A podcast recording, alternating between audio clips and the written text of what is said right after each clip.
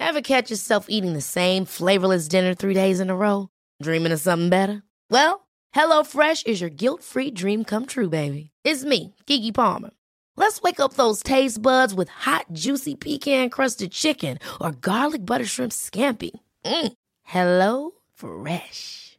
Stop dreaming of all the delicious possibilities and dig in at HelloFresh.com. Let's get this dinner party started. A lot can happen in the next three years. Like a chatbot may be your new best friend. But what won't change? Needing health insurance. United Healthcare Tri Term Medical Plans are available for these changing times. Underwritten by Golden Rule Insurance Company, they offer budget friendly, flexible coverage for people who are in between jobs or missed open enrollment. The plans last nearly three years in some states, with access to a nationwide network of doctors and hospitals. So, for whatever tomorrow brings, United Healthcare Tri Term Medical Plans may be for you. Learn more at uh1.com. If you're struggling to lose weight, you've probably heard about weight loss medications like Wegovy or Zepbound, and you might be wondering if they're right for you. Meet PlushCare, a leading telehealth provider with doctors who are there for you day and night to partner with you in your weight loss journey. If you qualify, they can safely prescribe you medication from the comfort of your own home. To get started, visit plushcare.com slash weight loss. That's plushcare.com slash weight loss. plushcare.com slash weight loss. Would you rather have wireless on the most reliable network nationwide or unlimited with 5G for $30 a month per line? You don't have to choose with Xfinity Mobile. Wireless so good it keeps one upping itself. Most reliable based on RootMetrics US report. Results vary, not an endorsement. $30 per month per line when you get four lines. Are you obsessed with your shoes? If not, then you probably don't have Rothy's. Because when you have shoes that are comfortable, washable, and come in tons of styles and colorways, obsession is basically mandatory. There's a Rothy's shoe for every occasion flats, sneakers, loafers, ankle boots, and more. Step up your shoes this spring with a new pair of Rothy's. For a limited time, get $20 off your first purchase when you go to rothys.com slash comfort. That's $20 off at rothys.com slash comfort. Goldilocks Productions broadcasts universal cosmic frequencies that unlock, awaken, and expand the consciousness of our worldwide viewers and listeners. Welcome, ladies and gentlemen. Enjoy the Goldilocks Productions presentation of the In the Psychic Flow Show with Carol Ann Carey. Good evening, everyone. Thank you for joining us here in the Psychic Flow. Uh, we have a wonderful evening plan for you. Thank you for joining us. If you are watching on YouTube, if you could give us a like and a share uh, and subscribe, that would be great. If you ring the bell, you'll know when we go live the next time. If you're on Rumble watching us, uh, you could give us a thumbs up. That would be fabulous. We would really appreciate that. If you are contributing to the show, uh, my Venmo will be posted. You can see that, or uh, you can super sticker on YouTube, whatever you care to do. You are not obligated. We're not doing any readings tonight. We're going to talk to our special guest in, in incredible depth, and you will be uh, glued to your seat. So it's going to be great. The uh, the other thing I wanted to say briefly was um, my website is on here, carolanncarey.com. Also, uh, my Venmo is on here, Carol Ann Carey. And if you are listening, if you're listening to audio, we have several audio platforms that we are on. Uh, I think Google Play is one, uh, iHeartRadio. Uh, there are several on here. Uh, is it Spotify? Yes, yeah, Spotify. Quite a few. So if you're driving home from work, you can still listen to the show. Sometimes I put a show on and do dishes or whatever, you know, and I'm still listening to a newscaps or uh, YouTube or whatever. So without further uh, nonsense for me, I'm going to bring on my very special guest, Mr. Carl Petrie, who is uh, an author, a magnificent psychic, an independent filmmaker. And we are so delighted to have you with us, Carl. Welcome. Oh, thank you. Love this show. Oh, aren't you nice? He's, Carl is always very generous. Uh, I find you very generous in your uh, in your commentary and what you say, what you share with your audience. Very humble uh, guy with an incredible and kind of uh, I want to say unique, but the word I want to say is probably outstanding and kind of crazy. Uh, I hope you're not insulted by that, but no. I feel like it's. I don't know anybody else who has the abilities that you have. It's crazy. You're a psychic, clairvoyant. You do psychometry. You uh, write wonderful books and stories about your work, how you started, what happened. You've been like this since a child, since childhood. Independent filmmaker, Requiem for a Vampire. I mean, the list goes on and on of your accomplishments. It's crazy, Carl. Mm-hmm. Crazy. What do you have to say to that? Well, I'm a well-rounded man. Yes. yes, you are. And I bet. And how is your lovely wife? It's Susie, right? It's, uh, yes, it is, and uh, she's working with some clients tonight. Uh, good. Well, I don't expect her to abandon all of her people to to come on the show with you, but I, I do appreciate that she came. It was kind of interesting to get her take uh, with her background. She's an accomplished author in her own right. Yes, and isn't she into in psychology? She's a psychologist. Psychologist, yes. Right. So it's interesting what she must think. Well, obviously she loves you. So right? But it's interesting to see what she thinks about it. And that was a fascinating show. What was that last year, I think? Right. And a fascinating show with her take. So yeah. I appreciate her. Yeah, when uh, you know she may have a problem, whatever uh, in her field, she may ask me to help her out, which I do, of course. And a lot of times, it's a very positive thing. It mm-hmm. works out well. Yeah, I'm sure you're tremendous help in that kind of stuff. It's another perspective, correct? It is, mm-hmm. you know, but you know, it's it's strange when you have this ability to do these things. Uh, you would think, well, it's wonderful, but at the same time, it doesn't work out like it should. And I'll, t- I'll tell you why. A friend of mine, his house was broken into a couple of times, and he lives in the you know the central part of New Jersey and he just couldn't understand, you know, who was breaking into his house. So I said to him, I'm going to describe some people for you. And I described young men, what they look like, how they spoke, how they dressed. And I said, uh, Do you know these people? And he said, Yes, I do. I said, They're your next door neighbors, aren't they? And he oh. goes, Yes. I says, I could see them breaking into your house. He goes, Well, how did they get in? I said, You're sliding doors in the back of the house. And he goes, I had problems with those doors. They wouldn't latch. All of a sudden, they wouldn't latch. I said, That's how they broke in. Oh. And I oh. told him what, you know, how they went through the house, what they stole, and all that that went with it. And he says, But they're very poor people that live next door. I said, Well, not now, because they stole all their jewelry, and uh-huh. the next day, these young men that did it, they drove up with a brand new car. So they had enough money for a down payment. Oh, wow. And he goes, everything you said about them, the way they dress, the way they look, how they spoke, everything, he says, was absolutely on the money. But I just sit it from my house. I could just hear him on the phone and I could see everything. And uh, you were born this way or yes. you grew up this way, correct? In right. New Jersey. Yes. And, and, that had to be odd. You didn't share too much of that with people, did you?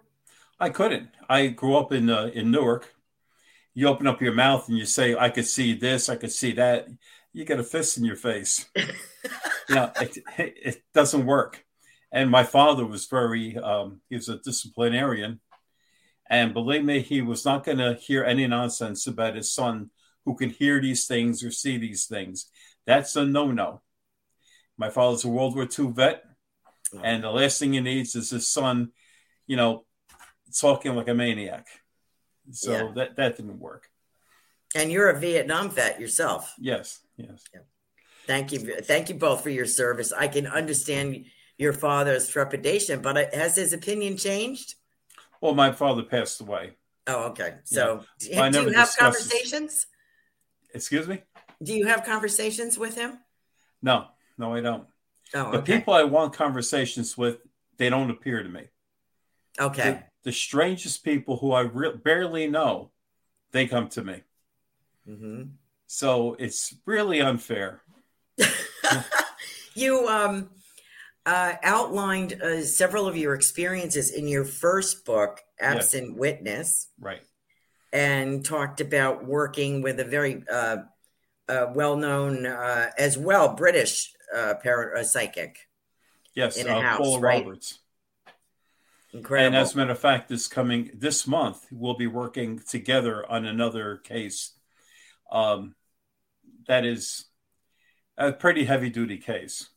Mhm. I mean, people believe, or people, uh, they have this understanding that maybe people like me or Paula, we run out there to look for ghosts. Well, we don't do that. When people have actual problems, they call us. And their mm-hmm. thing is, please keep it quiet. Don't talk about it. And then we go out there, and that's what we do. For example, let me explain how that works. Let's say there's a house and people are having problems in the house, or uh, in this one particular case, an office. Uh, these people had an office in Manhattan, and every time they get people to work there to paint the walls or to do the floors or whatever, halfway through the jobs, they would put down their equipment and run out the door. And they wanted to know why all these workers that were coming there were doing that. Mhm. So they they said that um, they called everybody they knew to check it out. They couldn't get an answer, so they called us. We asked them to make two diagrams of the office. So they did it on like graph paper, where the little boxes are, and they they etched it out. So I was given a copy, and Paula was given a copy. Paula would leave the room, and I would walk into the office, and I would just walk around the circumference of the office. And every time I felt there was a problem or something there, I would go on the diagram and I would mark an X. Mhm. And after I did the whole office, I would leave. Then they would send Paula in. She never saw anything that I did. And she would go inside the office and she would put her X where there was a problem in different parts of the office. And when she came back, we both took our piece of paper and we showed it to the owner. And the owner says, This is amazing. He goes, The X's are in the same spot. Wow. You two are absolutely in sync with this. So uh, we would try to explain to him what we believe it is and how to get rid of it. And I guess it worked because he never called us back. That's incredible. Because it's not like um how what would I like it? It's not like TAPS No. Or ghost hunting. It's not Nope. like that, is what you're saying. And um you you are very generous with your time and uh helping and you do no research before you go No. there, right? You Oh, don't know anything it. about it. That would ruin it. Yeah, yeah. And you know, some people could be actually very cruel. Um, I was invited with Paula. This was in Manhattan. Uh, one of the major networks, uh, their anch- anchor woman, was having a Halloween party. So she invited both Paul and I to go to this. So we went, and we're mingling among the the, uh, the guests, and we're having a good time. And so this woman comes up to us and says, When are you going to start? And we said, Start what? She goes, Well, aren't you going to do readings for everybody here? We didn't know that. We don't know anything about that. And she said, Well, why do you think I invited you? And so Paula, burden. oh yeah, Paula says to this woman, she goes, I do readings. He does it. You better hope to God he doesn't give readings because he t- says it like it is. He has no filter. He'll tell you exactly what's what, and you don't want that. And so the woman was very, very angry. It's like what I wrote in the book. The juggler didn't show up, the piano player didn't show up, the clown didn't show up. So here we got these psychics, and they're going to entertain our party, which we knew nothing about. Yeah. So we actually sat down for dinner, and at this long table, this woman was so upset. As we started to eat, she said, "That's it." She says, "It's all over. Everybody, you're going to have to leave." Because we had no idea about doing readings. So everybody's like moaning and groaning, and they put their forks down and they start filing out the door. As they are, this very attractive, tall, blonde woman ran up to me and she grabbed me and she said, I got to ask you a question. I said, What's that? She goes, My brother is missing. Mm. And she says, We don't know where he's at. So I looked at this woman, and remember, she is blonde, fair skin. And now the woman who invited us to the party, she's in the kitchen listening to what's going on. And I said to her, Is your brother black? She said, As a matter of fact, he is. I says, Okay. Then I started naming towns in North Carolina. I said, Do they mean anything to you? She goes, Well, that town is where he's from. Then I named another town. She goes, That's the town where his girlfriend lives. And I said, Now there's a very heavy set black woman on the porch with a bunch of kids running around her. And I described the house and the woman. She goes, That's his grandmother. And I Mm. said, Contact his grandmother. She'll tell you where he's at. She goes, Well, where is he? I said, He's in jail. I said, Oh. He's all right, but he's in jail and he's so embarrassed that he doesn't want anybody to know that he's there. Oh, thank God he was all right. Oh, he was all right.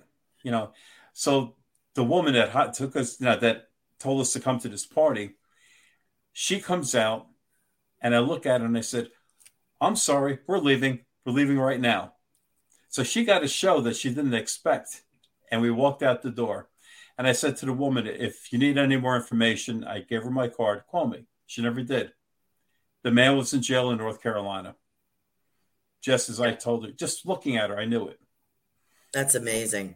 See, I, I don't think I, I, as much as I enjoy your company and I met your lovely wife on, on our show, uh, I don't know if I'd want to be at a party with you, Carl. I don't know if I want you looking at me. You know what I mean? And seeing all this going on. But I, I'm just kidding. It is, it's a burden and a gift, uh, Right. which I, I, I assume. Right. How rude to invite. Did she think you were going to get paid? Is there compensation? Were you just be, you know, if you're going to, what do you feel like a circus monkey or something? I mean, that's that's not very fair, right? No, it's not. And people think that you could turn it on, you know, like a switch. Yeah. And there are people out there who, on command, they'll tell you anything you want to hear. Mm-hmm. Uh, we were, uh, Paul and I were doing a um, uh, this reading, or I should say, it was an event type of thing for the British Broadcasting Company, the BBC. Mm-hmm. And as we were doing this, well, I'll tell you the story behind it. Um, a woman invited us over to go through the BBC, told us to go to this apartment house in Manhattan and go inside this apartment house and tell us what's going on there. So they had cameras, they had two cameras, one on me and one on Paula. So they separated us. And Paula went first and she went through the apartment. I didn't know anything what she said. They wanted to keep it quiet. This was a test by the BBC to see how good we were. And then they told me, go around this apartment, which I did. And then after it was all through, they said to me, Tell us about this apartment. And I said, It's not good. I said, There was this room, which was like a living room. I said, There was a desk, and I showed where the desk was. And I said, There are file cabinets all around the perimeter of the room, huge file cabinets. And they said, Yeah. I said, It is totally filled with kitty porn. Oh no. I said, It's it's tons of it. There's probably tons of it in here. And I said, and and the man sat in this this desk. Well, the thing is, the man got married to this woman, and he said he has a business that he wants to run out of her apartment. He never told her what the business was. All she knows was that he pulled in all these cabinets all around the perimeter of her living room. Oh no. And so after they told me and uh, what what I believe uh, what happened there, I left. Now the camera's following me around. Then Paula came in, and they said, "Paula, what can you tell us about this?" And she's very prim and proper, very British, and she said, "Well," she goes, "Hmm, something really bad's in here. The person that ran a business in here is a very, very bad person." And she went into details and she wouldn't want to say exactly what he did. And they said, Well, Carl told us what he thought the man did. What do you do? And she says, Compromising photos of little children, like that. So they knew. She, she knew right away. Wow. So shortly after, a woman came in, the man's wife. And she came in, and the BBC said, This is what they said. And Carl said his desk was right here, right in the room. She goes, That's exactly where his desk was at. And she's, he said that there was file cabinets all around the perimeter of the wall. She's that's true too. Also in the basement, there was more stuff down there. Oh man. And she goes, One day I just came in and I opened up the cabinets to see what, what was in it. And when I found out, she goes, Our mar- marriage ended. I called the police. There was a big dumpster in front of the apartment building, and we threw everything out. She says, "Eh, cabinets, everything, his desk, everything into the dumpster. She says that he was quickly arrested and taken away. And she said, Everything you said, everything was absolutely correct. That's incredible. But these are the kind of things that people like Paula and I see. We go So someplace. it's not always, uh, excuse me for interrupting you for a moment. It's not always warm and fuzzy. As a matter of fact, and be, it can be quite uh, upsetting, I would think, and Yes. uh, difficult for you to process. Oh, sure. Because it stays with you. I Yes. mean, uh, after I left there and after Paula left, it doesn't end. As I'm trying to sleep at night, I see what this guy's doing. I hear what he's talking on the phone. Oh, And it goes on and on for days. You just don't walk out and it's ended. It doesn't work that way. Yes, you have the. If people uh, that are listening or watching uh, on Rumble or YouTube don't understand, uh, your you have retrocognition, Right. uh, psychometry, but you the a clairvoyant, tremendous clairvoyance, something I abilities that I have never known another human, frankly, to possess. But Right. you know, that's just me. But this is what I believe, and uh, to be startled into being in reality and then seeing something that you can't stop, like True. you know, it's not manageable. Real well, I guess it is manageable for you now, but it's got to be both frightening, disturbing, and distracting.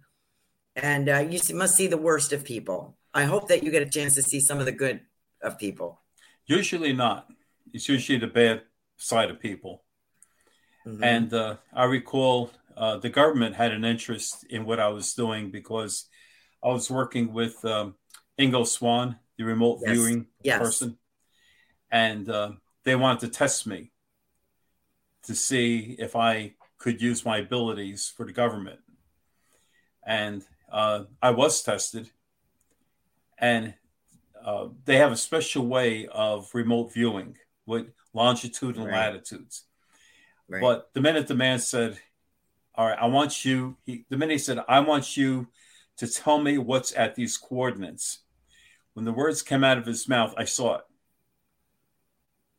And so he started naming all these numbers and latitude and all that. It didn't make a difference. And he's telling me, All right, what do you see? And I says, Okay, I'll tell you what I see. I went into great detail about it was an island. And I talked about the buildings, the roadways, the color of the houses, everything about it.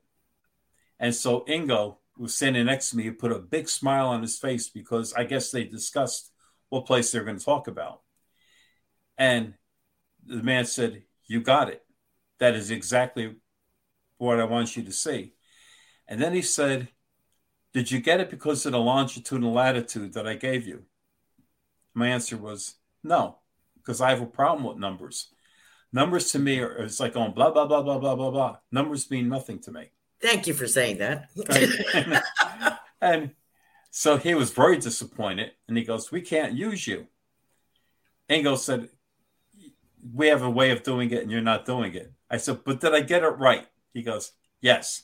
Was there anything I said that was wrong? He goes, No. I said, But you can't use me. He goes, Yes, we can't use you. But it didn't really bother me because I could still remote view when I have to. Mhm. And that view. freaks people out too. Yeah. You don't want to remote people, you know, let them know that you're doing that. Here's an interesting question. How do you uh, meet somebody for the first time and try to make social conversation without spilling the beans that you can see, you know, four generations back in their family? How do you, what do you do? Um, anyone I meet, I could tell you about their past, everything about them, except there was one person that I could not read and it freaked me out. And that was John Zaffis. You know John Zaffis, who has the museum in Connecticut of haunted items? Uh, Oh, he's- okay. Okay. Right. He uh, had a TV show about haunted objects and things. Uh, I went with Rosemary Ellen Guiley. You know, she's a author of paranormal things, Mhm. and she wanted to go to his place with me, and I could walk through his museum and I could tell him what objects had problems. So we went there, and I did very well. I freaked them out with everything I knew about the items. And then I realized I could not read John Zaffis, and it scared the hell out of me. And I pulled Rosemary to the side. I said, I am being freaked out because I can't read him. hmm I cannot read him. And she says, Well, what do you mean? I says, I, I, I can't see, I just see him as you do. And I says, How do you people live like that? You just meet people and that's it. I said, I, I, I don't know how you do it because I can see everything about these people. Wow. And why do you suppose that was? I don't know. Um, uh, I know that he has his family has been involved. Uh, his aunt is Lorraine, um, Lorraine and Ed, the, the the ghost hunter people. Oh, okay. that that's his relatives, Oh, I see. the Okay. Warrens, you know, and uh, he grew up with that. And for some reason, I couldn't read him. I have no answer why because I never met anybody I couldn't read. Hmm. Do you think maybe um, that was some kind of protection for you? Maybe you weren't supposed to read them? To this day, I really don't know because I never met anybody I couldn't read. Were you uh, touching the objects in this uh, building or just reading them by looking at them? Occasionally, you know, I would touch them, but for the most part, I didn't have to. Mhm. Um, there was two things that were in the uh, museum that gave me a problem, that were very scary for me. There was a photograph of four women just standing together, and I said, "Oh, this this this is bad." And I said, "These women are bad." And there was a rock. I said, "This rock is very very bad." And at the whole museum, it was the picture in the rock. I, there were dolls, there were clowns, there were wedding dresses, and yeah, they had their their problems, but not like these women, and not like the Rock. So Rosemary is looking at me like, "Why is this picture of four women freaking you out?" And I said, um, "These women are evil. They're Oh. sadistic. They like to torture people and small animals. They like to Oh, torture no. animals."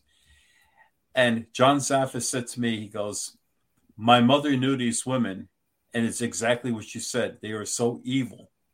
Wow. And I says, It comes through on the photo.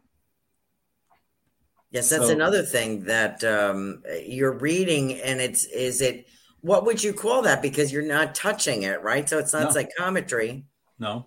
just clairvoyance. Yes. Clairvoyance. Okay. And I could hear I could hear their voices. I know what they sound like. I know everything. So that's quite a burden um, for a gentleman like yourself. But it seems like you have you manage it very well. Uh, it's not. It's you know everybody would, wants to be psychic and develop your gifts. I would consider this more of uh, an obligation that you have uh, and a gift to humanity. But I don't know what it does for you. you know. But you write about it very well and share it with us very generously. What uh, what turned you on to now writing uh, somewhere the dead are singing?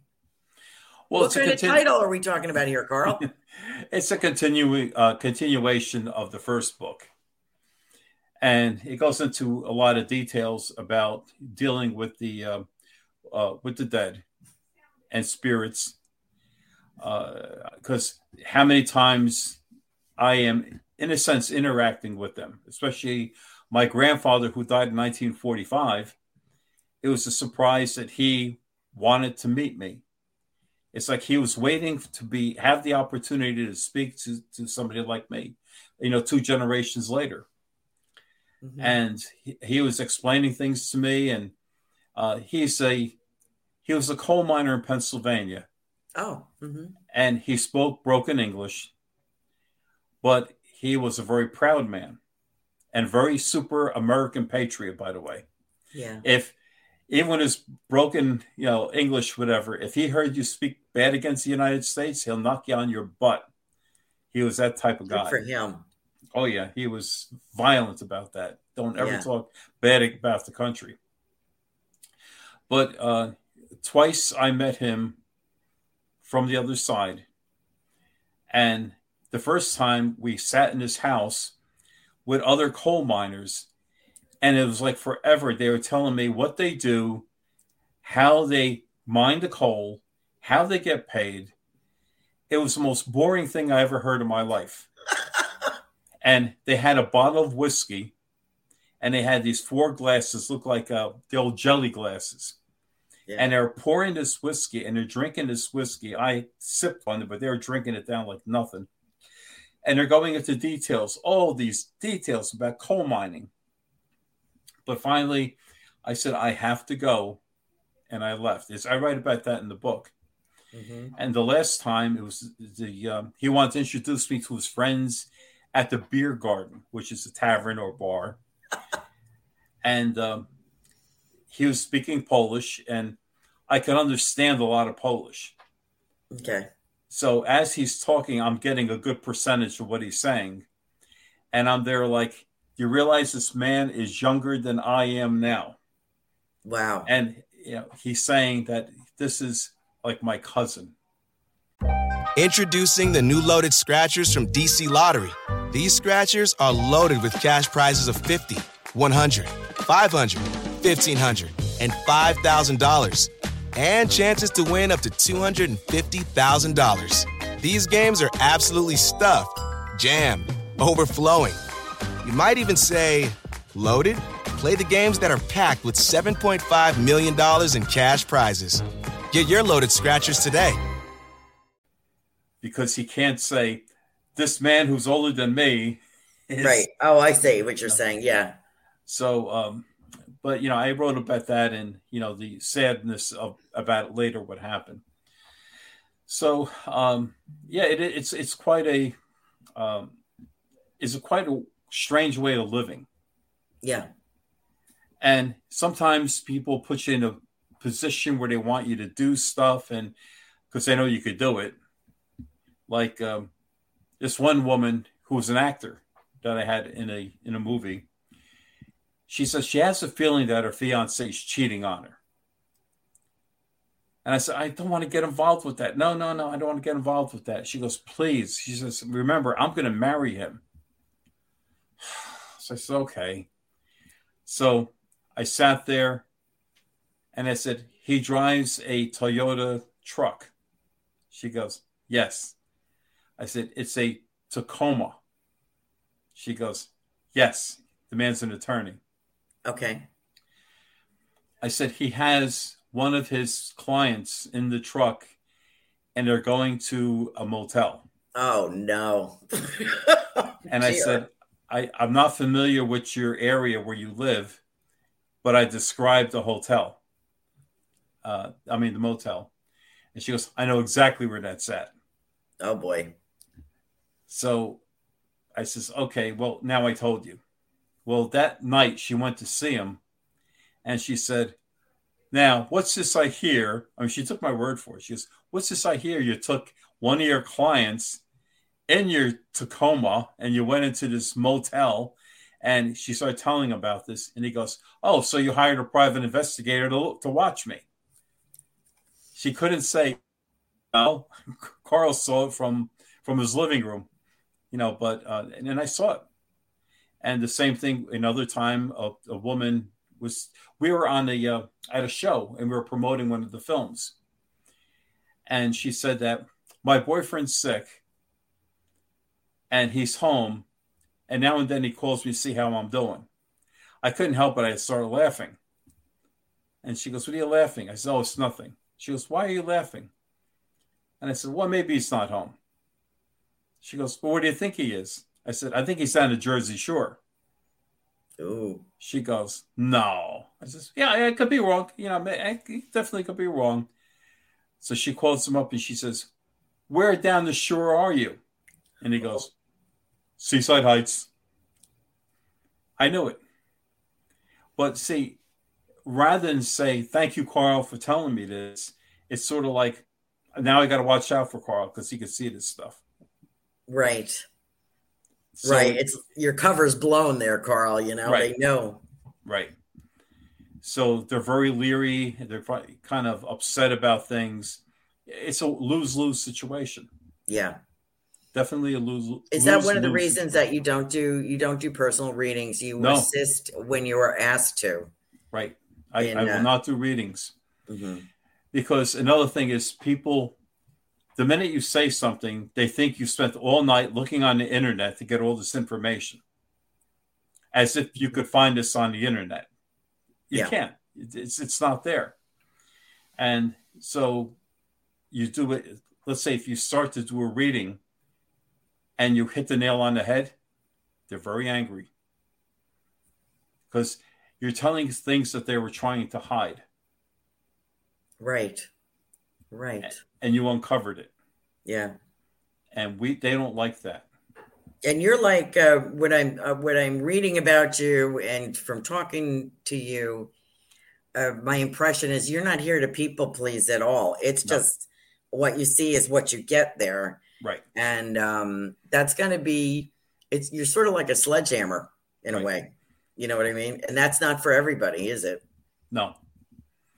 And um, the things that when I go places, I see things like uh, I wrote about my uncle's house that mm-hmm. it was built in the 1870s. Um, and I went there and I came home and I tried to sleep at night and I saw them building his house in 1870. Wow. I saw how the horses were bringing in the beams, how they were putting it in, in place. And then I saw them, uh, this man and his son putting together a gas lamp because back then they had no electricity. They had pipes that came out of the wall and they would put gas lamps in it and that would be your light. So, and I, he, the man is showing his son how to build this lamp.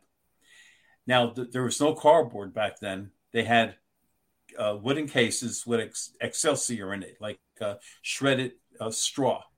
Oh, okay. Mm-hmm. And all the pieces were in it. So He's taking it and he's showing him piece by piece how to build it. Then, after he did, it would start all over again. And he would show him how to build it. And then it would start all over again. So, in the course of a night, I watched him build that maybe 30 times. You try to sleep and you're watching a man building a gas lamp 30 times. Wow. And then he was always end by saying, You have to keep the wick, the wick low or else you burn it out. Okay. So, okay. Now, finally, after about a week, I stopped seeing him building the lamp. But it just so happened, maybe a few months later, I was at a hardware store and this Polish guy owned it. And I was looking for some electrical plates. I was doing some work in my house.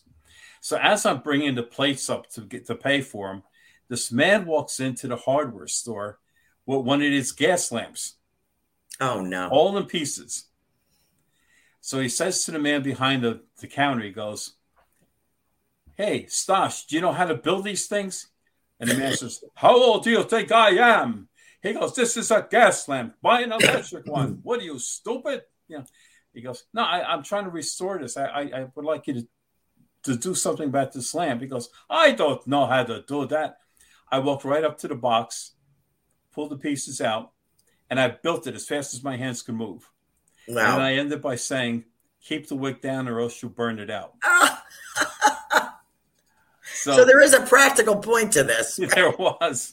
And so the guy behind the counter says, Hey, it looks like you built this your whole life. I says, In a way, I did. Yeah, that's And I paid for amazing. myself, and but they all stared at me walking out the door. Oh, I'll bet. They had no idea how I knew how to do that. That's amazing. But that's just a typical thing. How how did you come up with this title, which I love, by the way? It's fascinating. Uh, what is? Can you tell us what brought you to that title? About uh, somewhere the dead are singing. Yes. Well, um, as, as you read the book, you'll see that I get into different situations, you know, with the dead. And it's sort of like they're not really dead. They're probably in another dimension. Yeah. And they're probably living a life that they always liked here on earth, whatever. And so they're enjoying themselves. hmm And they're not sitting on a cloud playing harps. They're not doing that. They're going into their world that made them happy. And they all get together, whatever, and they're probably around singing. And like I said, is at the end of the book, you know, um, somewhere the ghosts are singing, and sometimes I could hear them. That's beautiful. I think that's beautiful. I, I love the title. I think it's great. I, I just, I, it's a great. Uh, the second book is more about more unique stories, or a little bit uh, unusual, would you say, or Right. more in depth? Yes, and um, your and about the social club ghosts. I had written about that. Right. And uh, what was the other thing about? Um, I forget what the other thing that drew my attention, but w- was there something about activity, uh, haunted activity? Oh, a burial. That's what it was. That you saw a burial. Oh, that was uh, my time slip. Oh, that's time slip. Oh, okay. Did you want to talk about that new book you're working on? Well, sure. Okay. Um, I had a time slip, which was terrifying for me. Oh Absolutely. I mean, I could handle ghosts, I could handle most anything, but a time slip scared me unbelievably. Uh, I didn't want to talk about it. Um, Yeah. I was drawn into the cemetery, and uh, after hearing the song over there, the World War One song, yes. and it was blasting through my head and i was waiting for somebody i was meeting somebody on the side street and they got me to walk into the cemetery. And when i did i looked in all the tombstones that were in a distance that were in present were gone. They were trees. And i looked in the front where they have an iron gate now. There it was wooden. And then i looked straight ahead and i saw them there was a burial going on this is what's scary about it. I started to walk towards the burial. The people that were there, the ministers stopped speaking. The people turned around and watched me. And they all stared at me as I was walking behind them. Oh my goodness. So it wasn't like I was invisible, I was there. Isn't They that were looking at something? me. You're like No. a voyeur in in their life. I, I'm wondering what they're thinking. Well, especially the way I'm dressed. Yeah, yeah, And I'm looking at them, how they look. yeah. I'm looking at the clothes. And let me tell you something back then, the way people dress is not like Hollywood. The clothes the women were wearing, they were, um, it looked like the clothes were made out of a very thin fabric and the colors were washed out like Yeah, watercolors, nothing vibrant at all. Hollywood makes everything vibrant. Right, Back right. then, it wasn't. The women's dresses had mud that extended from their feet all the way, maybe at least a foot above. Wow. So they were walking through mud and it was splashing on their clothes. The men's shoes are very crude. And once again, they had mud all over it, all all over their pants. And the shirts and everything were wrinkled. Everything was wrinkled. And I'm looking at this in, a, in my mind, trying to get all the details of what I was looking at. I was, and the minister had a hat on. To this day, I can't find a copy of that hat. I've been looking at different um, encyclopedias or whatever, trying Mhm. to see what ministers wore back then Right. in the late 1700s, 1800s. And to date, I have not been able to do it. It's a very unique hat. And when I see it, I'll be very happy because it was very unique. Yeah. It's a Uh, validation too, right? yes. For you. Yes, it is. Yeah. And I was listening to what the minister was saying, and they said that the man that died was a soldier of the revolution, Mm. Wow. which is something you don't normally hear. We say a Revolutionary War soldier. Right. He said a soldier of the revolution. Wow. So when I had the guts to go back to that cemetery, which is over a year later, because I was afraid to walk into it, uh, I went there and I saw the man's name was Baldwin, and there was uh, a little marker that was stuck on his grave by the Daughters of the American Revolution that he was an American soldier that fought during the Revolutionary War, and the year was 1810. So my time slip went back to 1810. So how did you get out of this time slip? all of a sudden I heard this high pitched shrilling sound and everything started to, to go really quick. The tombstones appeared, the uh, the fence turned back to a, a normal fence, and I got out of there as quick as my legs could carry me. Wow. And they were, of course, they were gone. And I was so terrified of that that I knew sometime in the future I was going to write about it and ask other people about what their experiences were and I'm getting marvelous stories. And the thing is, you can't fool me. I know if you're lying, and I mm-hmm. know if you really had it. And the first woman I spoke to about it, she was absolutely terrified, sa- same as I was. And she gave me details of what happened to her, and this happened in Vienna, Austria. And uh, this book now is going to take me to uh, to England Yes, yes. You had visited before, right? And was- had an experience right? uh, about that. well, no, I, I went to Stonehenge. I went to these other places, but now I'm going to Liverpool, where they have uh, time slips happen quite often there, and I'm going to go on the street where that happens, and hopefully I'll get the assistance from the uh, from the local authorities. Why do you think that is that they have so many over there? So many Don't times. know. Neither they. Neither do they. Uh, there was one case where um, the police were chasing a man down this one particular street in Liverpool, and the man ran into a store. And as the cops were following him in, all of a sudden the store changed, and it was the mid 1960s. The man stopped because he saw everything change. The police stopped in their tracks, looking Wow. at everything because now was the mid 1960s. The priority was not to catch the bad man now. It's like, where are we and what happened here? Yeah. So they were frozen in fear, just like I was. And eventually it came back to normal.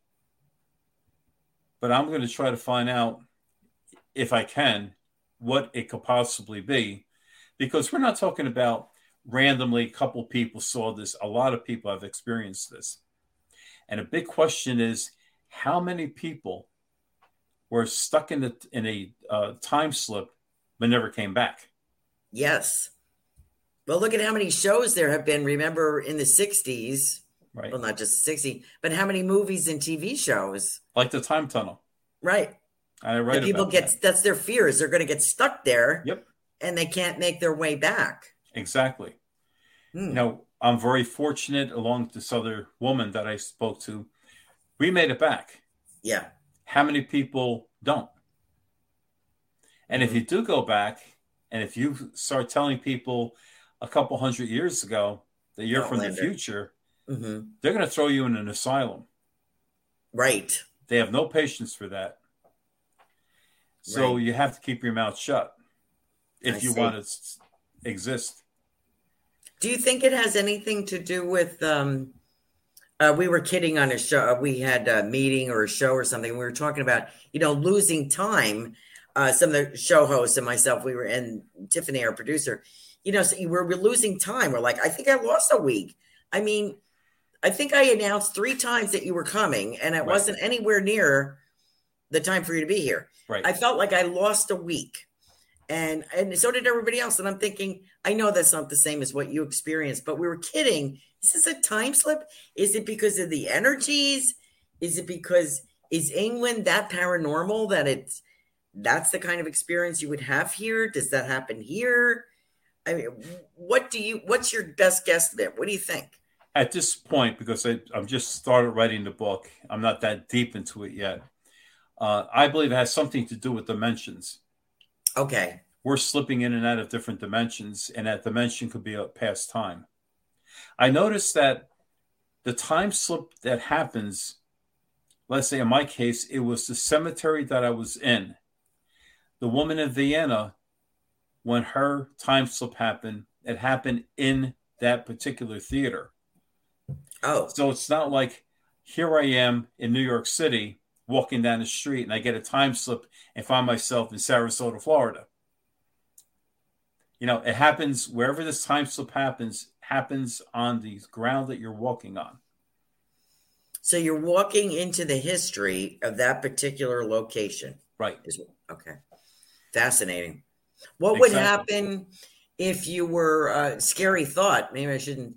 I was going to ask you. Let's let's say that you um, went to go visit uh, Pearl Harbor or something. Right. Would you be enmeshed immediately in what was going, what happened that day, December seventh, all those years ago? Would you be seeing that? Oh, I'm sure you would be if it happens to fall on that day. But a time slip doesn't mean it's a it happens at a historical time. Like Oh, I I, could go if I'm in Pearl Harbor visiting, if I have a time slip, doesn't necessarily mean December 7th, 1941. I could be in Pearl Harbor uh, June 15th, 1936. Okay, got you.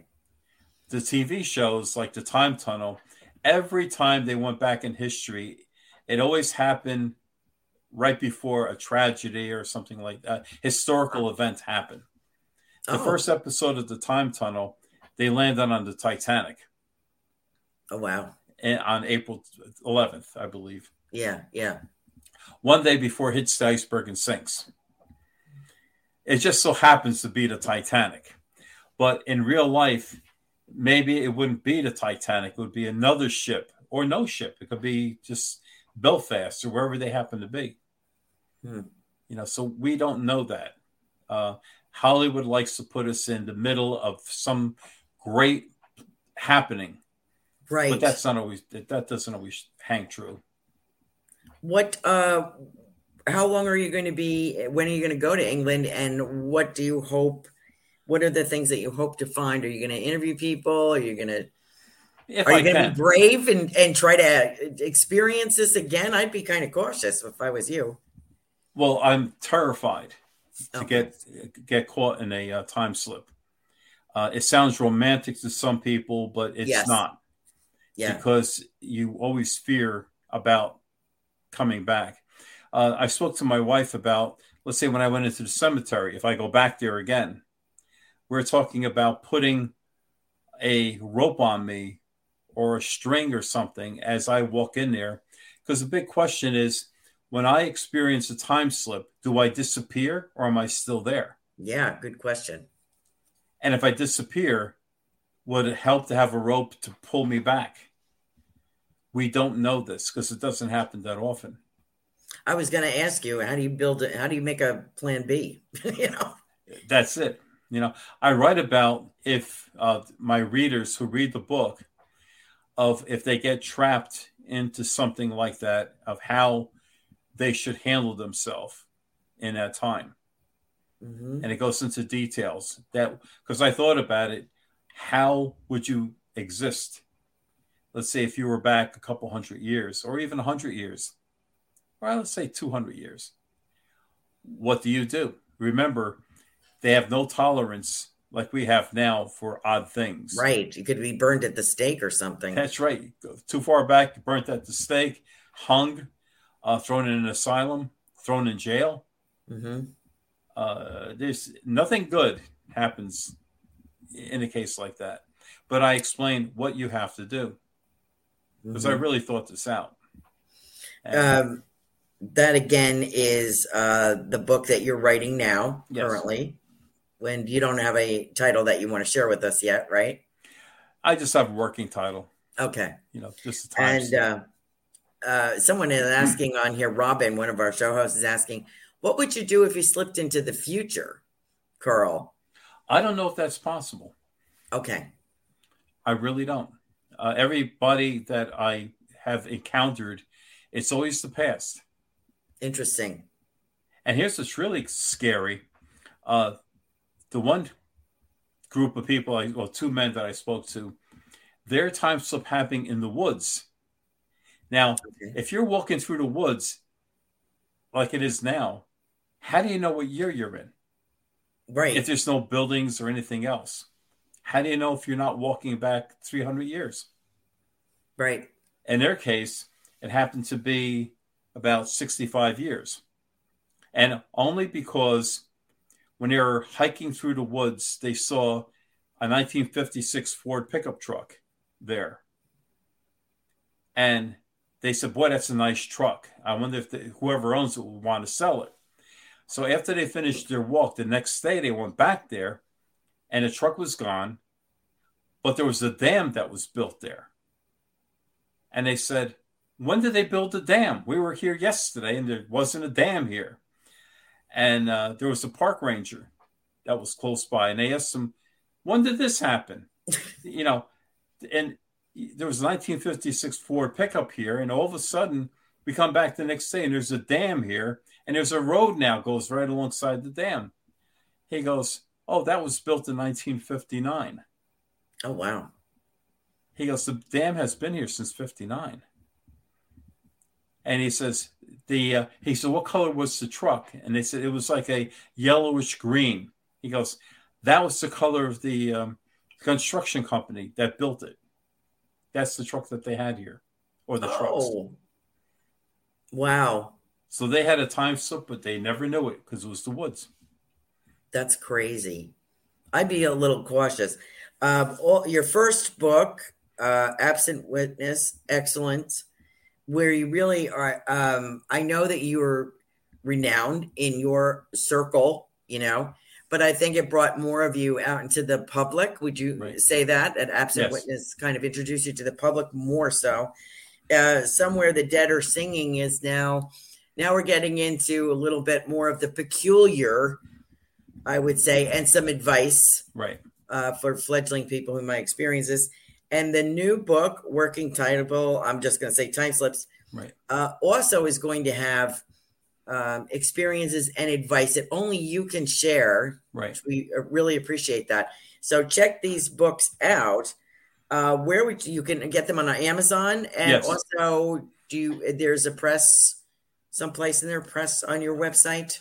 Well, if you just um, go to Google, you'll see all the places okay. that are selling it. Okay. And um, I, I also, for those who vampire freaks out there, there's a cult movie, classic cult movie, I think that we called it, was the uh, Requiem for a Vampire, among many other uh, independent films that you've done. But I, I understand that should be a cult classic. Would you agree to that? Well, I thought it was a very good movie. Yeah. I, the reviews I read of it, Mm-hmm. not a vampire person myself, they kind of freaked me out.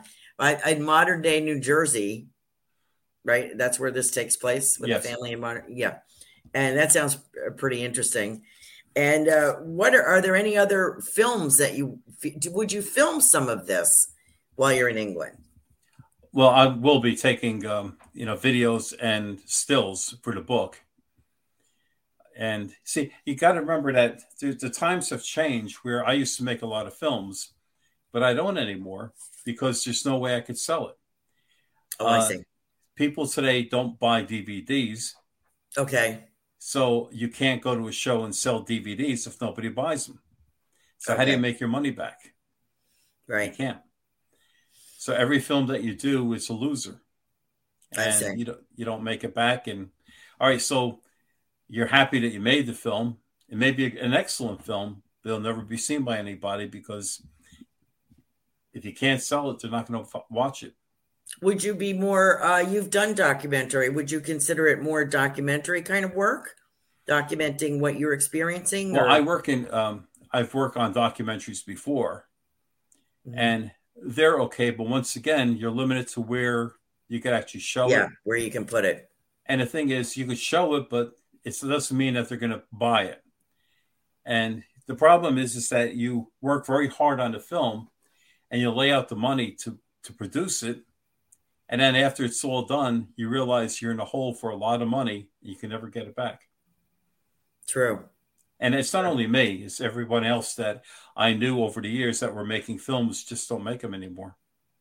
Yeah. Even artists um, that were uh, producing albums, they don't anymore because they said the minute you come out with an album, it goes viral. They put it on, they stream it, Right.